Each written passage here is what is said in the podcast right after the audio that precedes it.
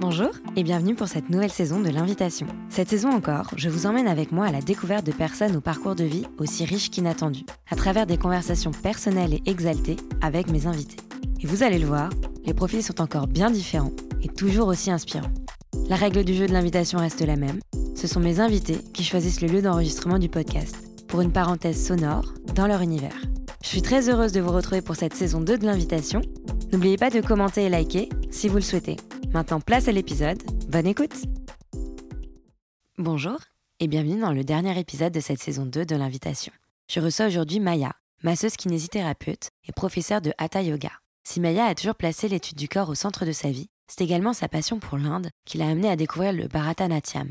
Cette danse classique de l'Inde du Sud l'a même conduite à un voyage initiatique qui bouleversera à jamais sa vie.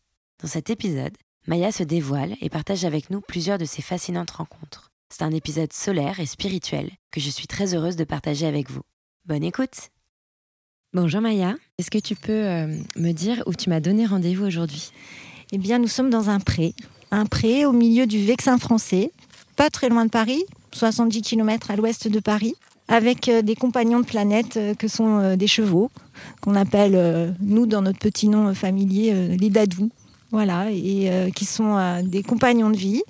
Et donc j'ai eu l'idée de t'inviter ici euh, parce que finalement c'est comme si c'était les dadous qui nous invitaient chez eux, dans leur pré, ce qui va permettre bah, de parler voilà, de sujets qui nous tiennent à cœur, la nature et à travers la nature, euh, le yoga, et à travers le yoga, la danse indienne. Euh, et puis euh, la danse peut-être va nous ramener aussi à l'allure des chevaux et à ce partage avec eux, tout étant intimement lié dans le parcours. Et puis on est aussi à deux pas de Giverny. Donc c'est aussi un cadre, on va en parler, mais aussi très inspirant par rapport à toi, ton travail aussi. Voilà, un cadre où il y a une nature euh, vraiment euh, florissante. Euh, les deux couleurs principales sont le vert et, le bleu. Beaucoup, beaucoup d'arbres, de forêts, de vallons, de prairies, mais aussi un rapport de ciel qui est très, très important. Moi, j'ai à la fois l'impression, quand je suis ici, et notamment au pré, d'être sur Terre, mais aussi dans le ciel. Et c'est une dimension euh, bah, qui nous parle de la peinture, des impressionnistes. Il y a une lumière très particulière ici qui est toujours changeante et chaque saison est belle. Et c'est pour ça aussi que ça a attiré euh, beaucoup de peintres, notamment euh, bah, le célèbre Claude Monet hein, qui a habité à Véteuil où nous sommes et qui ensuite s'est installé à Giverny pour son bassin et, toutes ces déclinaisons de, de nymphéas que l'on connaît bien.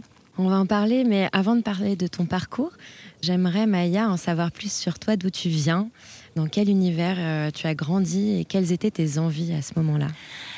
Alors, je suis une petite parisienne hein, qui euh, a pour parents euh, deux médecins une maman pédiatre et un, père généraliste. Et je suis la dernière d'une famille de trois enfants, avec des aînés beaucoup plus grands que moi, une sœur aînée de 12 ans et demi, mon aîné, et un frère de 5 ans et demi, mon aîné. Voilà, ça c'est important je pense, parce que euh, je me suis toujours référée euh, à la sagesse des plus grands. Et en tant que toujours, euh, pendant longtemps, la plus petite de la famille, je voulais pas rester derrière. et j'étais toujours attirée, happée par ceux qui étaient plus grands. Non pas pour les envier, mais parce que je percevais qu'ils savaient des choses, que c'était intéressant de, voilà, de capter des dimensions du monde qui font que quand on est petit ben, et qu'on qu'on a des aînés comme ça, ben, il y a une forme de maturité peut-être qui s'installe euh, un petit peu plus tôt. Et maintenant que je revisite un peu mon, parcours, je vois que cette, euh, voilà, cette ligne-là, elle a été euh, vraiment tout le temps, tout le temps présente, de me mettre dans le sillage et dans la sagesse des aînés. Et tu parlais du coup d'une famille donc, de médecins.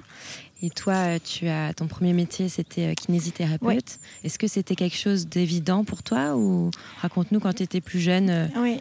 Alors, quand j'étais plus jeune, euh, le mercredi euh, après-midi, quand euh, mes petits copains, copines de classe, voilà, allaient peut-être à la danse ou faire d'autres activités, non pas que moi j'étais privée, je le faisais sur d'autres moments, mais le mercredi après-midi, j'adorais aller dans le cabinet médical de mes parents et c'est moi qui répondais au téléphone et qui prenais les rendez-vous et je me mêlais même de donner des conseils médicaux aux patients en leur disant en attendant le docteur, faites ci, faites ça je prenais mon rôle très au sérieux, très, très à cœur, parce que finalement, c'était assez naturel chez moi la dimension du corps corps a toujours été présent et le corps dans la notion de soins, de thérapie apportée au corps, tout simplement parce que mes parents étaient vraiment des, médecins, euh, vraiment comme, à l'époque, euh, on se devait d'être au service euh, des, patients. Et donc, on les a pas beaucoup vus à la maison. Et si on voulait être un peu auprès de nos parents, il bah, fallait aller au cabinet médical. Et on sentait bien que bah, les parents, fallait les partager avec les malades et les patients. Donc, c'est ces deux dimensions-là qui ont fait que j'ai été assez vite proche du corps, euh, du soin, des notions médicales. Et puis en même temps, ma sœur euh, était pianiste, donc il y avait une dimension artistique qui était très forte à la maison parce qu'elle jouait du piano euh, toute la journée. J'ai été bercée toute mon enfance dans les gammes de ma sœur et toute sa carrière s'est tissée autour de, la musique et du piano et je pense que ça m'a fortement imprégnée et que si je me suis tournée vers la danse dans mon parcours, c'est très probablement parce que moi, c'était la danse euh, parce que ma sœur, c'était la musique et que j'avais une, relation très forte avec ma sœur. On a parlé, euh, donc la danse, maintenant on va parler de l'Inde. Donc tu as toujours eu un lien très fort avec l'Inde. Est-ce que tu peux nous expliquer euh, comment tout ça a commencé? D'aussi loin que je me souvienne, pour moi c'est comme si l'Inde avait toujours été là, mais pas du tout par... c'est pas mes parents qui m'en parlaient ou c'était pas présent à la maison. Bah, L'invitation auprès te le montre une fois encore, j'ai toujours eu une relation avec les animaux très importante. Et euh, quand j'ai découvert les éléphants, très vite s'est dessiné, non pas l'Afrique dans ma représentation euh, voilà, de où habitent les éléphants, mais l'Inde. Je pense aussi parce que j'ai été influencée par les contes des mille et une nuits qui avaient été euh, présentés pour les enfants. J'avais reçu un, livre qui parlait des contes des mille et une nuits adaptés pour les enfants.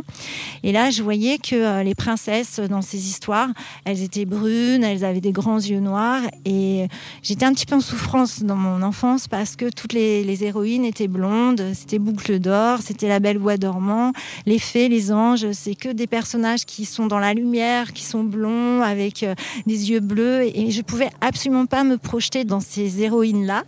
Et que c'est euh, l'Asie, et notamment euh, l'Inde, à travers les contes des mille et nuits, et puis l'idée que les éléphants faisaient partie aussi de ce décor, qui m'a attachée assez vite à ce pays, sans même savoir où c'était très exactement, ni ce que ça représentait, mais euh, ça faisait partie de mon décor, en tout cas euh, intérieur.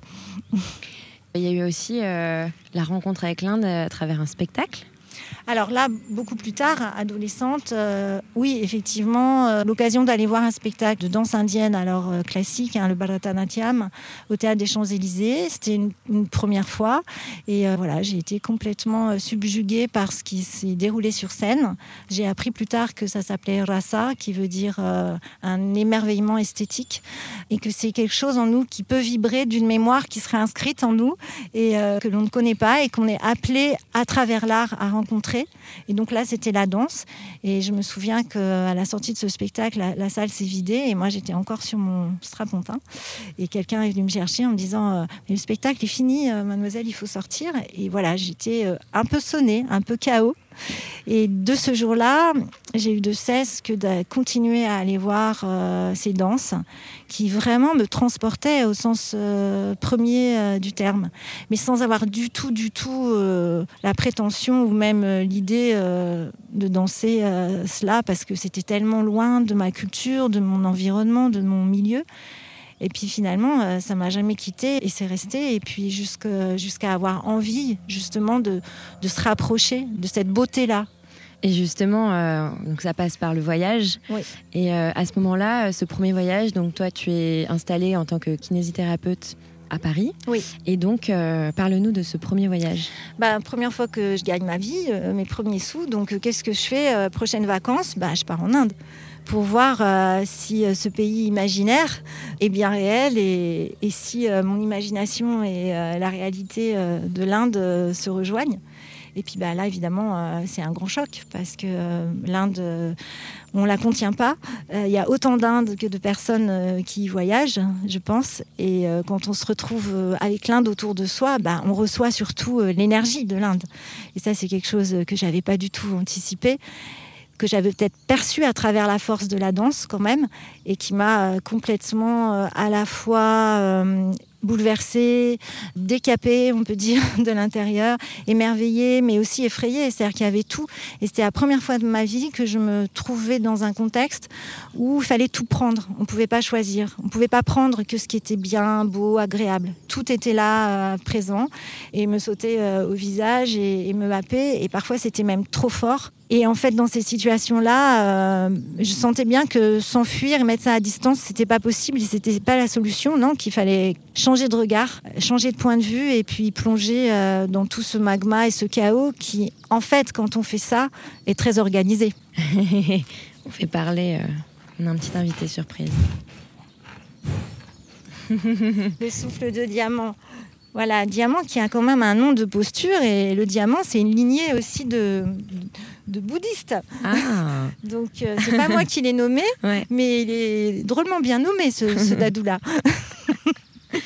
Et donc du coup, donc ce premier voyage, après, donc euh, donc il y a un avant et un après Oui. ce voyage. Oui, je décide en fait d'apprendre euh, la danse indienne. Alors beaucoup euh, pour euh, une raison aussi, on va dire un peu pratique, c'est que quand on est kiné, on reçoit beaucoup de personnes qui sont faibles, qui sont découragées, qui sont à une période de leur vie où ils sont en difficulté. Donc je dis souvent que c'est un métier où il faut vraiment avoir l'énergie pour deux. Et bah, ça demande effectivement beaucoup de, de persévérance, d'énergie, d'enthousiasme. Et on travaille beaucoup avec les bras et les mains. Et je sentais que ça me manquait de bouger aussi euh, avec le corps tout entier, notamment avec les jambes, le bas du corps, de me déplacer. Parce que euh, j'ai débarré assez vite, assez fort en kiné. Et j'ai toujours privilégié les techniques manuelles et le contact avec les patients. Et donc je me suis rapidement retrouvée à travailler euh, du lundi au samedi, euh, 10, euh, 8, 10, 12 heures par jour. Et évidemment, bah, il y avait une dimension quand même, étant jeune, hein, installée, qui me manquait, qui était la dimension plus physique de l'ensemble du corps. Donc avec euh, l'idée de commencer la danse indienne, j'avais un petit peu tout euh, qui venait euh, à moi, parce que pour le coup, c'est très physique avec les jambes, la danse indienne, puisqu'il y a des frappes de pied, et que c'est le début de l'apprentissage où on met en place ces frappes de pied pendant, pendant les, les premières années et que ça demande beaucoup d'ancrage, beaucoup de force et, et je trouvais que ça me rééquilibrait très très bien. Alors après, c'était un petit peu compliqué à mettre en place dans l'emploi du temps, parce que ça veut dire que les cours, j'allais les prendre euh, tard le soir, après mes grosses journées de travail, et euh, que je dégageais parfois des temps de week-end pour des stages, euh, voilà. Mais une fois encore, et ben voilà, je pense qu'il faut se donner les moyens de ses rêves. Et c'est lors d'un autre voyage en Inde où tu fais la connaissance d'une personne très Oui. importante qui va devenir ton maître. Raconte-nous. Alors ça, c'est un voyage euh, voilà, qui va se dérouler euh, 3-4 ans plus tard, où je pars en Inde, alors cette fois-ci avec mon époux, donc euh, voilà, je me suis mariée euh, entre-temps, et évidemment l'Inde était déjà là par la danse, donc c'était une dimension importante déjà inscrite dans ma vie, et ben, tout naturellement j'avais envie de présenter l'Inde à mon mari, et donc on est parti en Inde pour vraiment voyager du nord au sud, mais j'avais déjà quand même dans ce projet de voyage avec lui l'intention de me dire bah je vais en Inde. Ça fait plusieurs années que je pratique euh, le Bharatanatyam en France, à Paris, mais sans le contexte de l'Inde autour de moi. Peut-être que ce voyage, euh, ça va être l'occasion euh, de rencontrer des personnes dans ce milieu-là. Et euh, bah, effectivement, c'est ce qui s'est passé, mais ça s'est passé de façon beaucoup plus impromptue et rapide que ce que j'aurais pu imaginer. Dans la ville de Tanjore, donc Tanjavur, qui est une, euh, une ville euh, célèbre pour son temple en Inde du Sud, dans la région du Tamil Nadu. Et j'ai vraiment eu, alors là, voilà, à nouveau un, choc artistique euh, par rapport au lieu dans le temple de Tanjore, où je me suis euh, assise, voilà, comme on est là, juste pour goûter euh, l'environnement. Et euh, il y avait une éléphante qui était là et qui a vraiment attiré mon regard. Et en regardant cette éléphante de temple euh, qui était là, euh, j'ai dit à mon mari, euh, c'est fou, tu vois, c'est la première fois que je me sens vraiment bien, complètement bien en Inde. Là, rien ne me manque. J'ai pas peur, je suis stable, c'est ouvert. Et ça se trouve, il y a des maîtres qui sont derrière les portes des maisons de cette ville et je ne sais pas où et je vais pas pouvoir les contacter. Et voilà, il y a eu cette réflexion qui a été nommée dans le temple. Et après, j'ai appris que les Indiens sont très, très sensibles à l'énergie de la parole. C'est une déesse hein, qui s'appelle la Vak, la voix. Et que euh, finalement, quand on dit sincèrement une parole, euh, elle s'incarne. Et en fait, c'est ce qui s'est passé parce que quelques heures plus tard, alors qu'on avait quitté la ville de Tanjavour pour continuer notre voyage et même se rapprocher de l'aéroport pour repartir, j'ai eu envie d'acheter une lampe à huile dans une fabrique. Et c'est en choisissant une de ces lampes à huile et en la faisant frotter pour qu'elle brille donc euh, les contes des mille et nuits avec euh, Aladdin euh, qui surgit, que la personne qui était en train de frotter la lampe m'a demandé, alors en tamoul, anglais, enfin c'était un peu difficile à, comprendre, quel était mon maître, parce que c'était une lampe pour la danse et que je lui ai dit que si je voulais avoir cette lampe, c'était pour peut-être dans le futur mettre cette lampe sur la scène quand je danserai. Et donc du coup, il m'a dit ah tu danses, mais alors quel est ton maître? Et donc très sincèrement, j'ai répondu euh, le mieux que j'ai pu. Mais je n'ai pas de maître, j'ai un professeur en France, mais Et là, du coup, euh, il a donné euh, deux noms qu'on lui a fait écrire sur un carnet. Et un des deux noms, Guru Kitapa on a vu qu'il habitait à Tanjore. Et donc Tanjavour d'où on venait. Et vous étiez, Voilà. Et donc là, c'est pas moi, c'est vraiment Laurent, mon mari, qui a dit bon bah on repart à Tanjavour. Et je dois dire que je pense que si j'avais été seule, j'aurais peut-être pas eu le courage d'incarner ça et que j'aurais dit bon ok, euh, c'est dommage, j'y étais, mais c'est foutu. Et lui m'a dit euh, mais on a traversé euh, le monde. Certes, on doit repartir bientôt, mais on va pas à 600 km de là ne pas y aller. Et renoncer. Et donc on est reparti d'où on venait. Ça a été une belle panique dans ma tête parce que euh, je me souviens, dans la voiture, j'ai dit à, Laurent, euh, mais moi, mais d'accord, mais moi, qu'est-ce que je vais lui dire à ce maître? Et d'une façon assez péremptoire, il m'a répondu, mais ça, euh, c'est toi qui sais parce que c'est toi la danseuse, donc bah tu vas voir. Hein. Tu vas trouver. Voilà. Et donc, cette rencontre? Et donc, cette rencontre a été vraiment très forte. Euh, beaucoup, beaucoup d'émotions. Euh, le vieux maître, il était dans sa maison. Euh, à l'époque, il n'avait pas, il n'y avait pas le téléphone, il n'y avait pas les iPhones, on ne pouvait pas se parler. Tout ça pour dire qu'en fait, quand je suis arrivée, il ne m'attendait pas. Enfin, en tout cas, il ne m'attendait pas de façon consciente. Il était là à un âge avancé de sa vie, relativement fatigué, et revenu dans cette ville qui était sa ville natale. Et dans la tradition, quand un maître a fini de transmettre, il revient là où il est né pour se préparer à mourir tout simplement et euh, être entouré de sa famille. Et quand euh, on est arrivé chez Guru Kitabapile, Guru Kitabapile on était là et il n'enseignait plus en fait. Mais tout ça, je ne, je ne le savais pas. Et donc, euh, on a passé le pas de la porte. Il était euh, assis sur son fauteuil. Il parlait pas du tout l'anglais, donc encore moins le français. Et c'est son fils qui était là, qui a servi euh, d'interprète, qui nous a demandé pourquoi on était là, ce qu'on voulait. Donc, on a expliqué ce que je viens d'expliquer. et là, à ce moment-là, je l'ai vu se pencher. C'était un personnage qui avait une stature très, très imposante. Et j'ai vu se pencher, ce, vieux maître, pour attraper dessous son fauteuil une toute petite baguette, qui était son bâton de rythme, en fait. Et il y avait un tabou qui était près de son fauteuil et il a attrapé le tabouret avec la baguette. Il a fait sauter le tabouret comme ça pour le rapprocher de lui et il a commencé à, battre le rythme euh, en disant ben, puisque c'est euh, la danse qui t'a fait venir et que tu as envie d'apprendre la danse, euh, montre-moi ce que tu sais faire maintenant. Et là, ça a été une, voilà, une belle panique parce que je crois que j'ai senti que j'étais tellement proche de quelque chose qui était le destin quelque part, qui s'incarnait, qu'une fois encore, c'est comme les chevaux, courage fuyant. N'y allons surtout pas parce qu'on va y passer tout entier. Et là, Laurent qui me ramène et qui me dit bah, vas-y, là, c'est le moment. Et là, euh, vraiment, euh, le trou, euh, je ne savais plus rien, je ne savais plus où j'étais, je tremblais de la tête aux pieds. Et donc, la seule chose qui m'a ramené un peu raisonnablement dans ce moment pour pas louper la rencontre, c'était de chanter intérieurement la musique de la danse que j'avais dernièrement apprise en France. Et il m'a entendu chanter, et évidemment, il connaissait tout ça, euh, vieux maître, etc. Et donc, il a commencé à battre le rythme de ce que j'étais euh, en train de chanter. Et sans le savoir, ça a été vraiment, je pense, le moment déterminant de notre rencontre, parce que Guru Kitapa Pillay, alors que c'était un maître de danse, a toujours prôné que la danse était d'abord belle à entendre avant que d'être belle à danser. Et c'est un truc qui l'a touché. J'ai encore beaucoup d'émotions quand je dis ça, parce que c'était un truc complètement inattendu. Et c'est comme ça que ça s'est rejoint et que j'ai eu le courage de mettre les gestes sur le son et que lui, il m'a vraiment accompagné à 100%, qu'il a chanté aussi. Et ça a été un moment magique parce que c'était la première fois que je dansais devant quelqu'un qui connaissait, qui était la connaissance même, à qui j'avais rien besoin d'expliquer. Et tout se déroulait, euh, voilà. Et l'émotion a été tellement intense de, part et d'autre que quand ça s'est terminé, que j'ai fini ma salutation, je me suis rassise et il y a eu un très long moment de silence. Et puis, euh, il a fait dire à son fils, euh, je la garde, c'est maintenant et c'est pour trois ans. Donc évidemment, euh, eh ben, c'est Diamant va danser. Diamant va se Ah. rouler. Voilà. Ah oui. Incroyable. Voilà, ça c'est Diamant.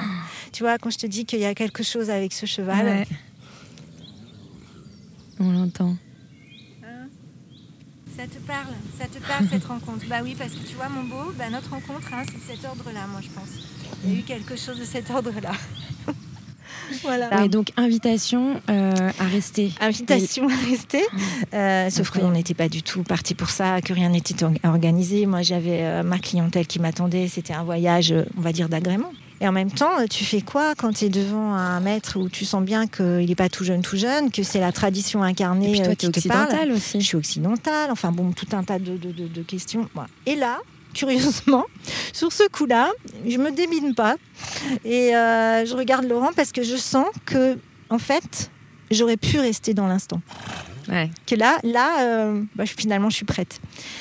Alors, euh, bah, Laurent se dit, euh, sent bien aussi qu'il faut pas, tu sais, c'est comme la quête du Graal, quoi. faut pas laisser passer euh, sans, sans demander, ou, parce que ça va pas revenir, ça c'est Ouais. évident. Donc, euh, il dit à Guru Kitapa, euh, bah, on est très honoré euh, de ce qu'on vient d'apprendre, euh, mais voilà, nous, euh, on est occidentaux, on n'était pas venus forcément pour ça dans une première intention, et surtout quand on va revenir à Paris, on va dire quoi à qui? On a besoin d'avoir un écrit qui nous, parce que on savait pas qui c'était dans, dans l'absolu, on sentait bien que c'était quelqu'un d'important, mais on savait pas. Donc il nous faudrait une lettre qui dise ce que vous venez de nous dire, et comme ça, avec cette lettre, au moins, on aura un support. euh, elle pourra en parler à son professeur. Enfin, et là, on voit que le visage change de tout au tout. Il le prend finalement très mal. Elle se referme. Euh, il se referme et, euh, et il nous dit plus rien. Et puis finalement, euh, il fait dire par son fils bah, Vous avez demandé une lettre, bah, c'est à nous de vous demander une lettre. Donc c'est vous qui allez nous demander ce que vous voulez. Et sortez d'ici, allez au temple d'un air de dire euh, allez on peut vous rafraîchir les idées ça va vous faire du bien d'aller au temple le fameux temple où on était allé le matin et voilà où on était longuement resté. Et puis vous revenez euh, voilà quand vous aurez un peu réfléchi dans le temple etc voilà donc c'est ce qu'on a fait. Et là euh, oh, je disais alors mais euh, mais alors si ça se trouve on va revenir et puis ça va être fini. Il voudra plus que ça s'enchaîne etc bon. et en fait quand on est quand on est revenu eh bien lui était allé trouver un écrivain public parce que la parole orale en Inde, comme dans toutes les sociétés traditionnelles, est sacrée. Et donc, euh, finalement, demander euh, à un maître un acte écrit, c'est d'une très grande insolence, ce qu'on ne savait pas. Et ils sont pas du tout euh, habitués à ça. Et donc, lui, je pense qu'il s'est dit, ben, du tout au tout, puisque c'est un écrit qu'ils qui veulent, je vais leur faire un écrit. euh, Un sacré écrit. Voilà, un sacré écrit. Mm. Et il est allé voir un écrivain euh, public et il a fait écrire par cet écrivain, taper à la machine sur une feuille où il y avait tous ses titres. Tous ses titres de maître, d'enseignant, euh, voilà. Et quand on est arrivé, il tenait cette feuille euh, dans la main et là, il a quand même dit quelques mots d'anglais. Euh, il a tendu la main euh, en, en disant euh, à Laurent, bah, alors vous, quelle demande avez-vous? Parce que finalement, pour être enseigné, et c'est comme ça dans, le monde entier, il faut que le disciple ait une demande. Et Mhm. alors, on répond euh, ou pas. Et voilà. Donc, euh, et Laurent dit, bah, j'ai pas osé écrire parce que je savais pas comment formuler la demande. Et là, le vieux maître euh, prend sa main et se tape le front avec sa main derrière, lui dire, mais ils sont complètement bouchés. Et là, il nous dit en anglais, You write, please teach me Bharatanatyam. voilà. Donc, euh, ben, tu écris, euh, s'il vous plaît, euh, enseignez-moi le Bharatanatyam. Ouais. Qu'est-ce qu'il y a besoin de demander de plus?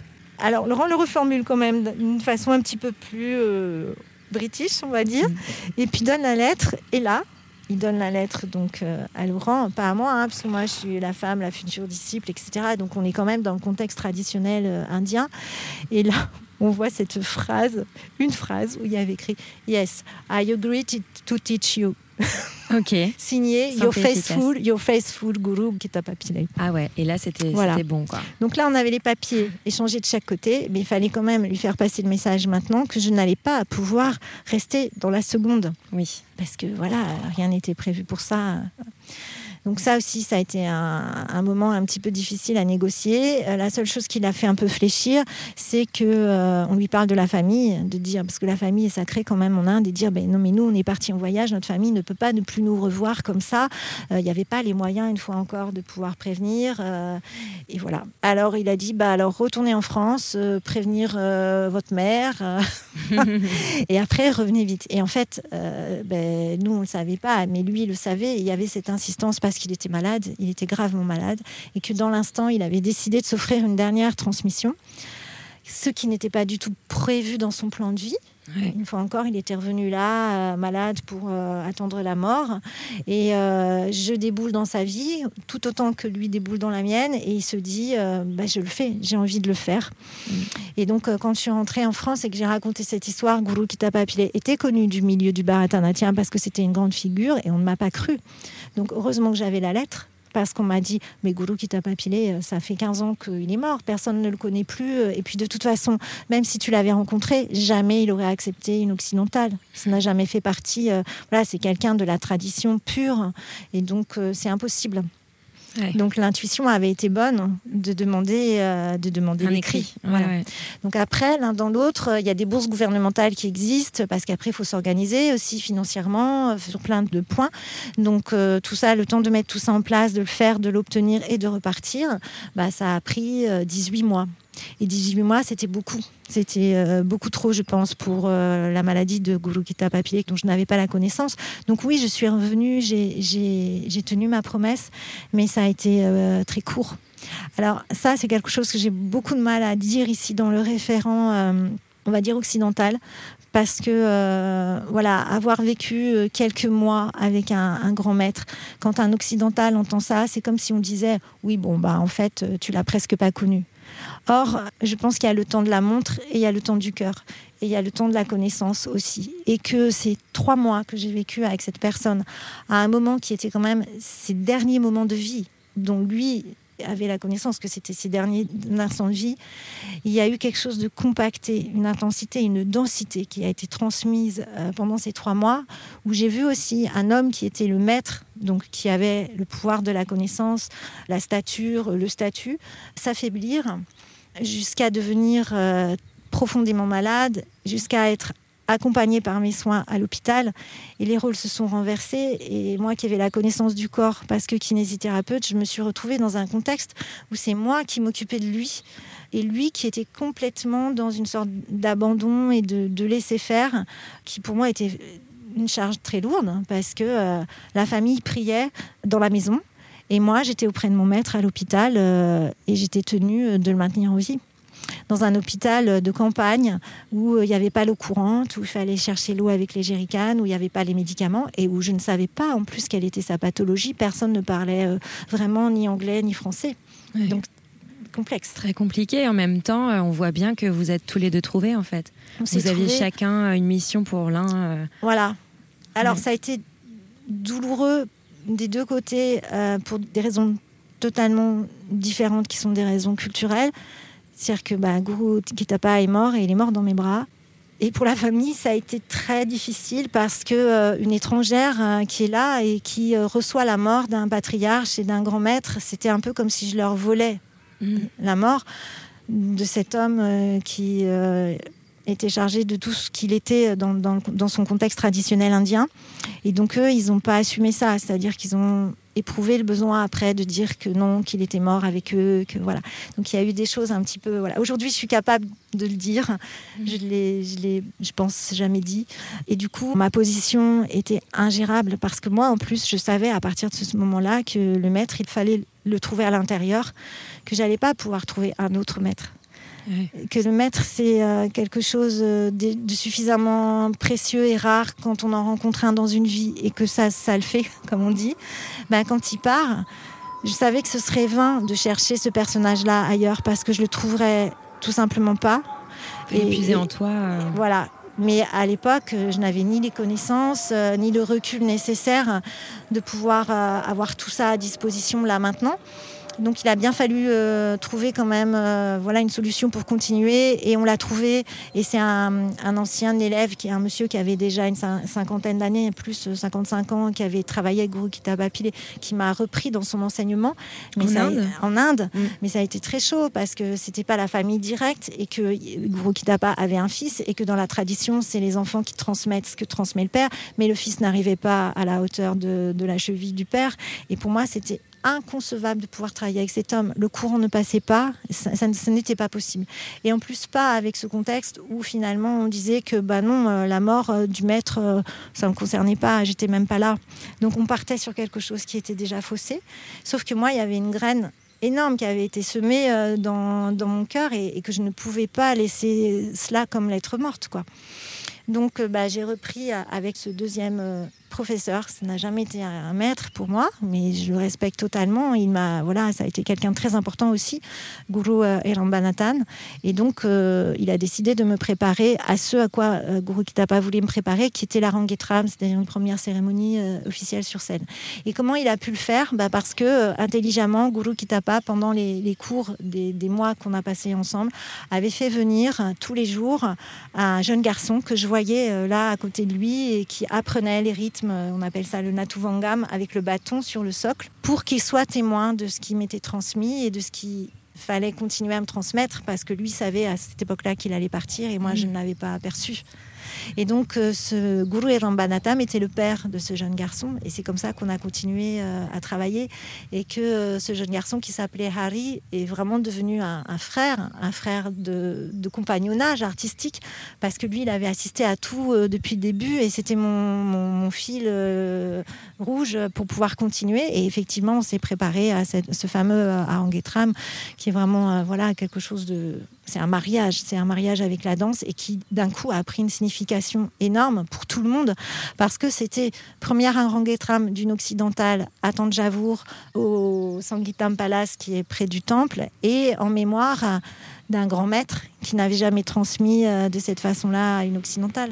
Là, tu l'évoques euh, beaucoup, mm. mais pourquoi c'est aussi important euh, la transmission pour le Bharatanatyam? Parce qu'en fait, les, les, Indiens sont reliés toujours à plus vaste, c'est-à-dire à la dimension divine, et que le Bharatanatyam est une transmission d'ordre divine. La tradition dit que les dieux s'ennuyaient et qu'ils avaient besoin d'un cinquième Veda pour pouvoir se distraire, et que donc Shiva, pour cela, a créé la danse et donc, euh, c'est plus que de la danse euh, natya, ça veut dire le théâtre, le théâtre dansé.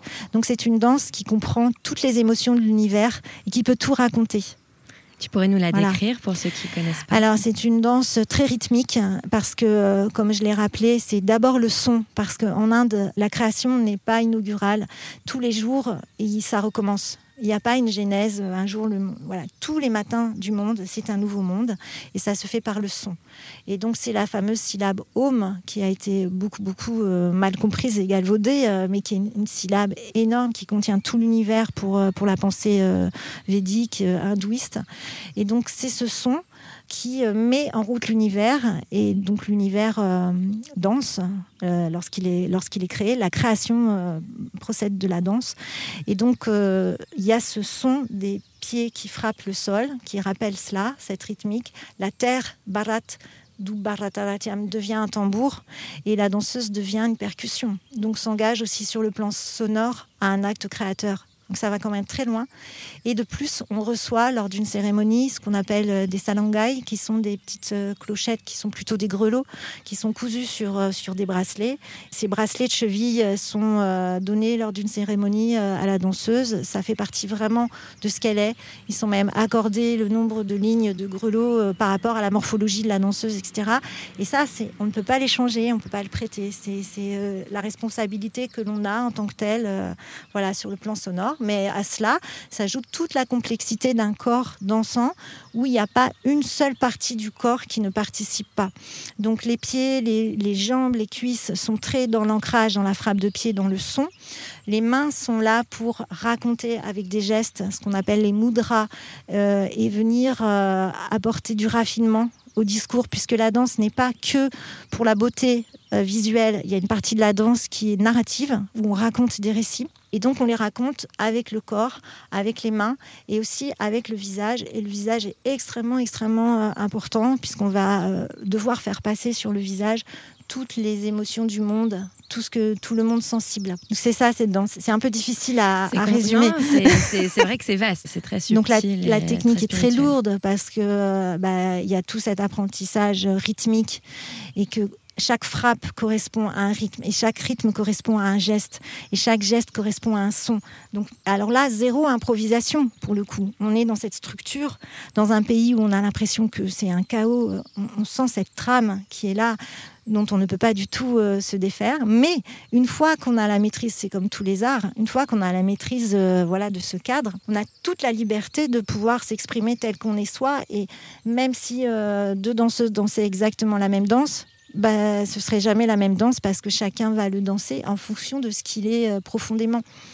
Et ça, c'est très transparent. Et on dit que c'est vraiment comme un miroir. C'est une des rares danses où on ne pratique pas face à un miroir pour les corrections. On doit avoir un placement intérieur qui est proche de celui du yoga.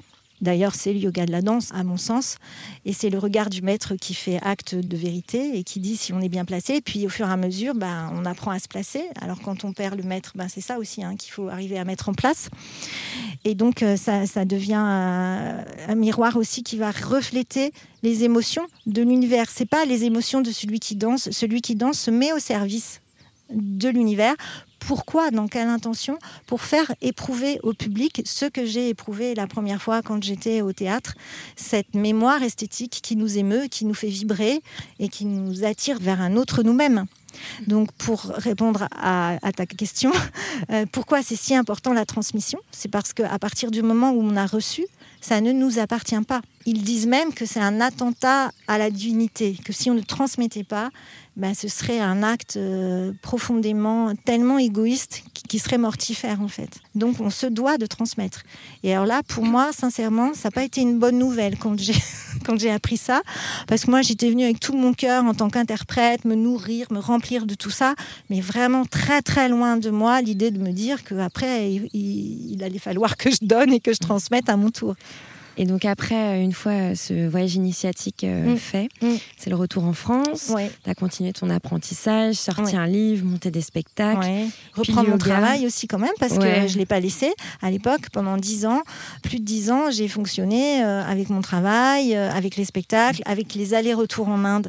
Parce que bah, voilà, c'est tellement vaste que j'avais besoin de retourner à la source en trouvant bah, à nouveau des équipes, des musiciens qui m'emmenaient en spectacle à partir de ce noyau originel de Tanjore, qui n'est pas un lieu, je le précise, je ne suis pas la seule euh, occidentale et française à, être allée euh, danser et apprendre la danse Bharatanatyam en Inde, mais je suis la seule à l'avoir fait à Tanjore. Tout le monde le fait plutôt à Madras, qui est une ville plus en vue, plus moderne, etc. Donc le parcours était quand même singulier aussi par rapport à ce lieu-là auquel je tiens, euh, voilà, absolument. Et comme je dis souvent avec le sourire, moi je suis une fille de Tanjore, de toute façon. Et, et puis le yoga alors le yoga, et en fait le yoga, c'est la danse qui m'a menée au yoga, mais avant mon départ, parce que quand euh, je me préparais euh, pour euh, retourner, je mesurais bien que ça allait être quand même un truc assez costaud, que j'allais être seule, mon mari allait pas pouvoir me suivre, lui il fallait qu'il continue voilà son travail, sa vie en France, et que j'allais être femme, seule, occidentale qui plus est, dans, dans, un milieu que je ne connaissais pas, et que j'allais avoir des grands moments de solitude malgré la foule ambiante de l'Inde. Et c'est là que j'ai pensé yoga. Je me suis dit, bah, il me faut une autre discipline à côté, corporelle, sur lequel je puisse m'appuyer pour pouvoir être un peu costaud euh, dans les épreuves que je vais traverser, parce que j'étais sûre que voilà, ça allait pas se décliner comme un long fleuve euh, tranquille. Et donc c'est là que j'ai pensé yoga. Je pense que le yoga j'y avais pensé très certainement avant, étant dans le corps, euh, puis c'est quand même beaucoup plus connu que la danse indienne, etc. Mais j'avais tout simplement pas le temps de, le mettre en place. Et que là, je me suis dit, bon, bah, j'ai quelques mois devant moi avant de partir. Ça, il faut quand même que j'ai des bases parce que c'est sûr que ça va être, un, comme je dis souvent, euh, mon bâton de pèlerin. Je vais m'appuyer sur le yoga euh, dans, mon parcours en Inde. Et puis, en fait, j'ai découvert avec le temps que c'est tellement lié et qu'il y a énormément d'asana, de, de postures de yoga qui viennent de la danse ou inversement parce qu'on ne sait pas trop, mais en tout cas que ce monde-là, il est complètement euh, lié. Donc c'est comme ça que bah, j'ai cherché rapidement un professeur de yoga. Alors euh, à l'époque c'était Minitel, tu certainement pas connu, mais voilà. Donc Minitel, alors quand tu faisais Minitel Yoga Paris, tu vois, la liste, bon, alors là, c'est la jungle. Tu te dis, mais je fais quoi? Je vais où? Il y avait un seul professeur, Béatrice Bouchillou, où il y avait écrit à côté, entre parenthèses, école de Madras. Alors, comme j'allais en Inde du Sud, je me suis dit, bah, si cette personne précise école de Madras, c'est qu'elle a une bonne raison de le préciser. Je vais aller là. Et puis ça a été une rencontre voilà très forte aussi. Tout de suite, euh, j'ai senti que j'étais au bon endroit dans le bon cours. Je lui ai expliqué mon propos. J'ai découvert que sa mère, euh, Yvonne Miran, avait été la, une des premières françaises dans les années 60 à aller travailler avec le grand maître de yoga Krishnamacharya, d'où le nom euh, école de Madras, et que c'était cet enseignement-là qu'elle qu'elle transmettait. Donc tout ça m'allait très bien et je suis rentrée de plein pied dans ce yoga qui met vraiment la respiration euh, au centre.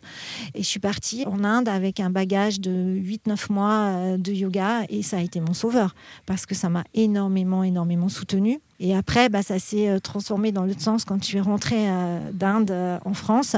C'était un arrachement pour moi de partir de l'Inde. Et je me suis dit, mais yoga, ça veut dire relier. Et donc, bah, il est là, le trait d'union. je vais pousser ça, je vais pousser le yoga dans la transmission aussi, voilà, en faisant mes classes, en, suivant mon professeur, en allant dans des stages. Et puis, petit à petit, pareil, hein, je ne pensais pas devenir professeur.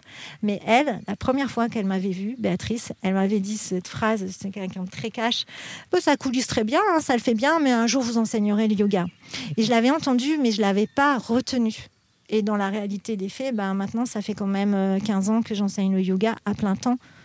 Ouais. Voilà. C'est fou. Bah, parfois, je pense, dans la vie, on n'entend pas certaines choses parce qu'on n'est pas prêt. Mmh. Voilà. C'est ça. Mais souvent, je dis, on est tous assis sur un tas d'or. C'est-à-dire mmh. que je pense qu'on a tous tout ce qu'il faut, très proche de nous.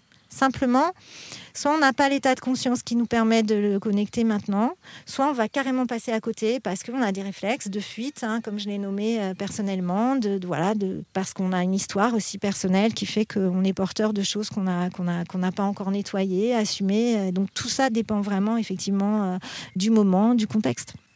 Et aujourd'hui, tu fais des retraites de yoga. D'ailleurs, il y en a une qui va commencer euh, très bientôt. Et oui, dans trois jours.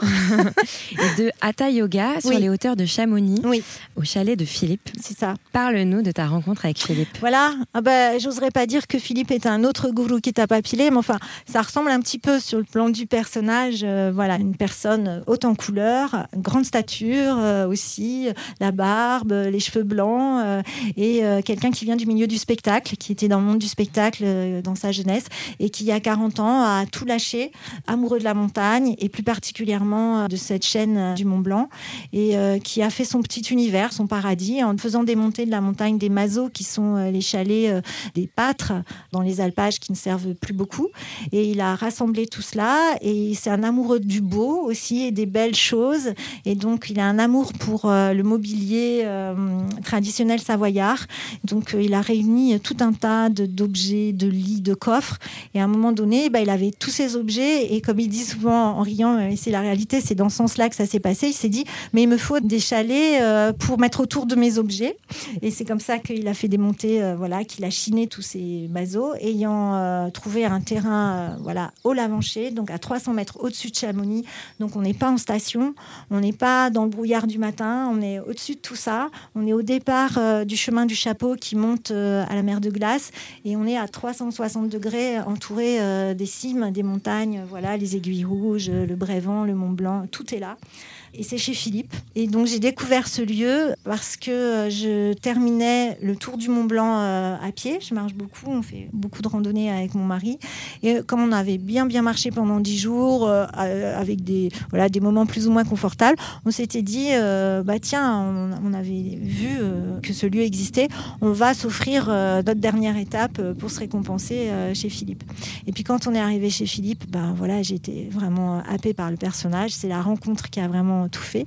Et puis, euh, il a commencé à nous dire bah, que voilà, lui, il avait conscience qu'il était assez âgé, qu'il n'avait pas de famille autour de lui euh, qui euh, était apte à reprendre ça et que le jour où lui disparaîtrait, bah, tout ça, qu'est-ce que ça allait devenir Et alors là, évidemment, t'imagines bien comme ça a vibré parce que ça m'a vraiment rappelé voilà, plein d'autres choses dans, le contexte indien.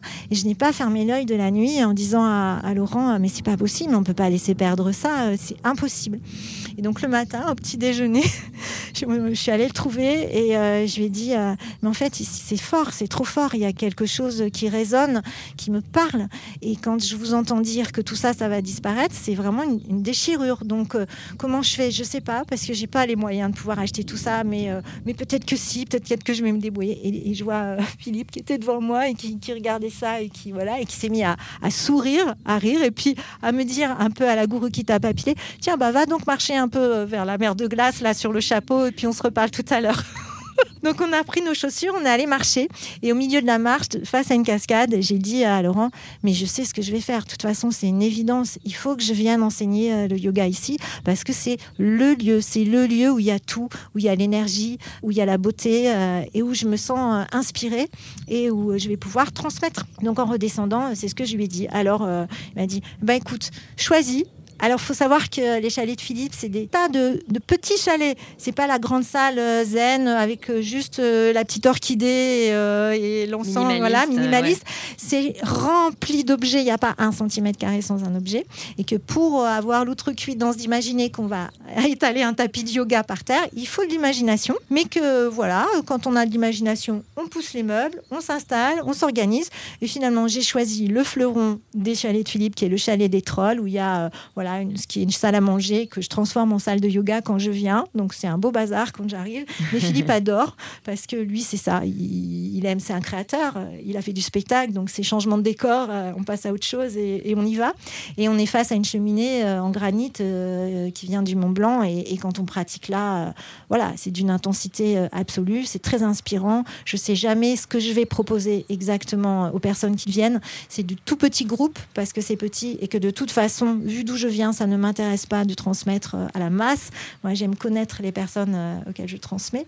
Et on se réunit dans ce chalet des trolls pour pratiquer. Mais il n'y a pas que ça. On va aussi marcher euh, en montagne, on va méditer, j'apprends les mudras, on chante. Là, j'ai deux élèves qui vont venir avec une shruti box et un, clavier électrique.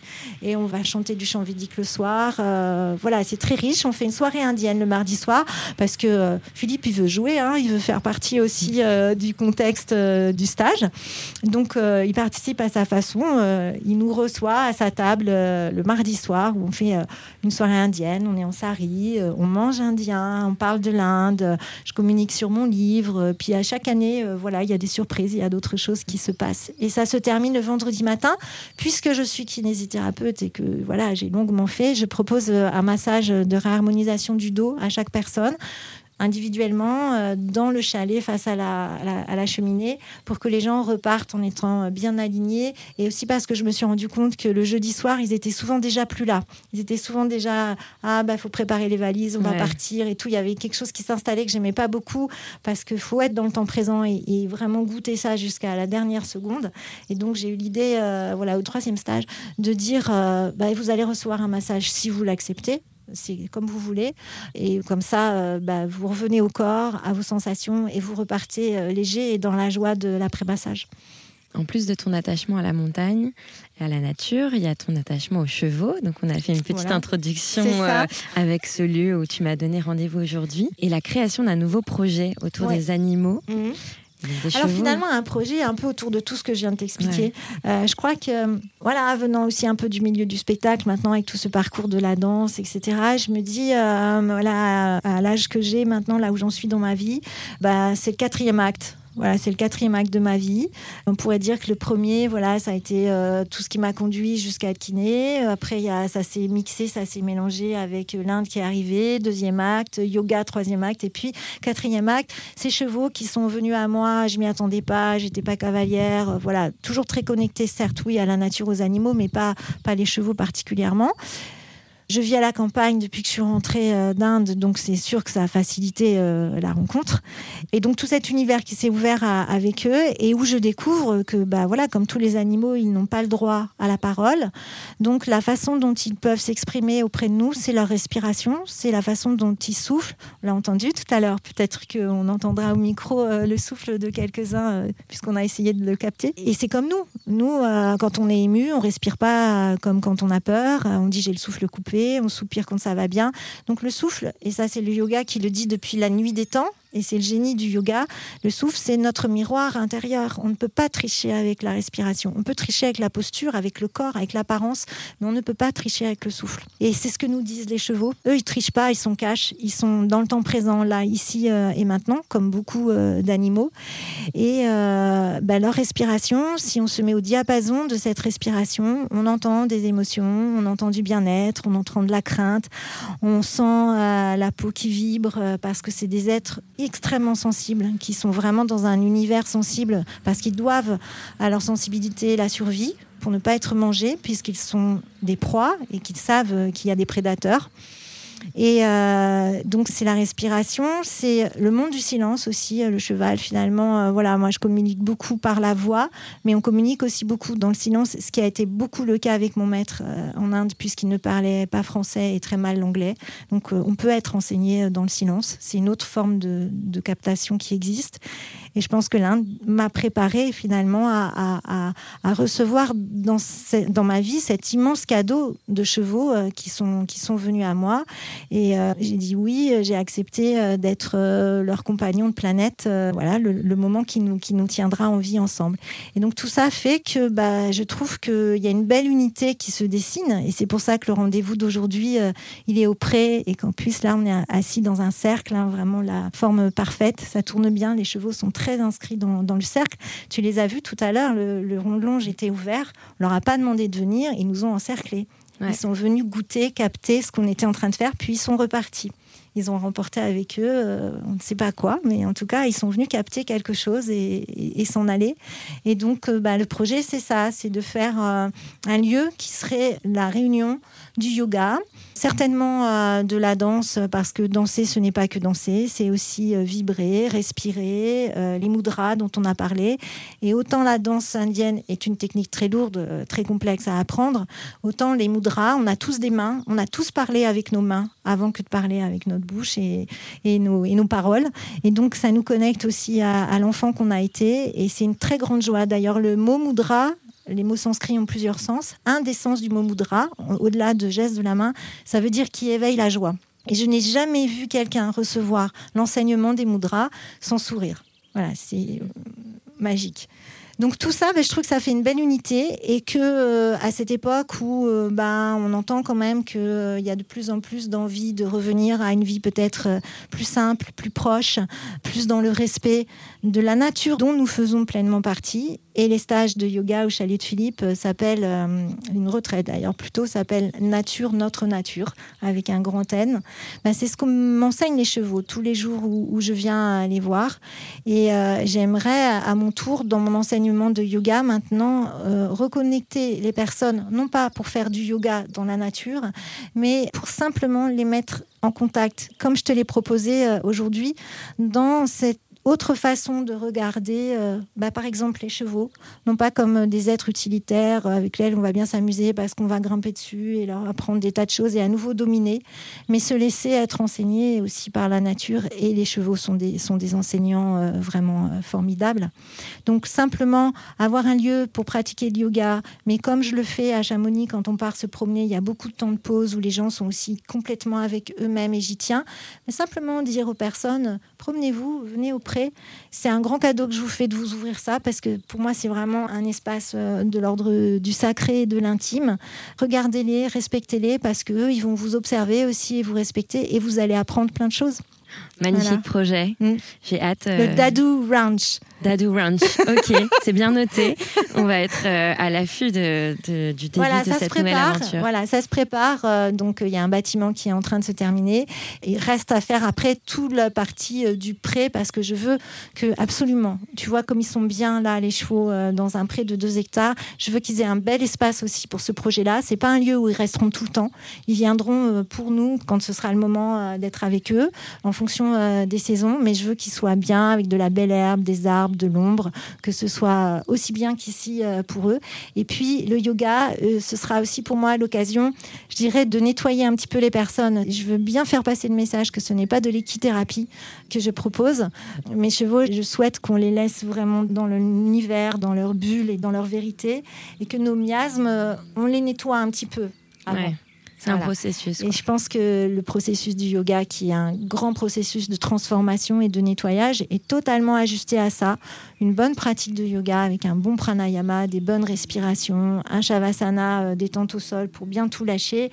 Et ben après, on peut peut-être se redresser et aller plus sereinement euh, visiter euh, la nature et, éventuellement les chevaux. Ça promet. Je pense que je vais te rendre une petite visite. Sur la liste. oui. Je vais m'inscrire sur la liste. voilà. on arrive à la fin ben oui. de cette interview passionnante. On a encore plein de choses qu'on pourrait évoquer, mais euh, je vais mettre plein de liens dans les notes avec euh, tous tes travaux, euh, parce que c'est vraiment très riche. J'ai beaucoup travaillé avec les enfants. Ouais, il y a pas mal de choses. Donc ça, vous retrouverez tout dans les petites notes. Mais la question signature de l'invitation, c'est qui aimerais-tu entendre derrière ce micro? Alors en fait, ça m'est arrivé tout de suite. Hein. Ça a été comme une évidence c'est Alexandra Davinel. Et euh, plus que encore devant le micro, ce serait pour être dans son énergie.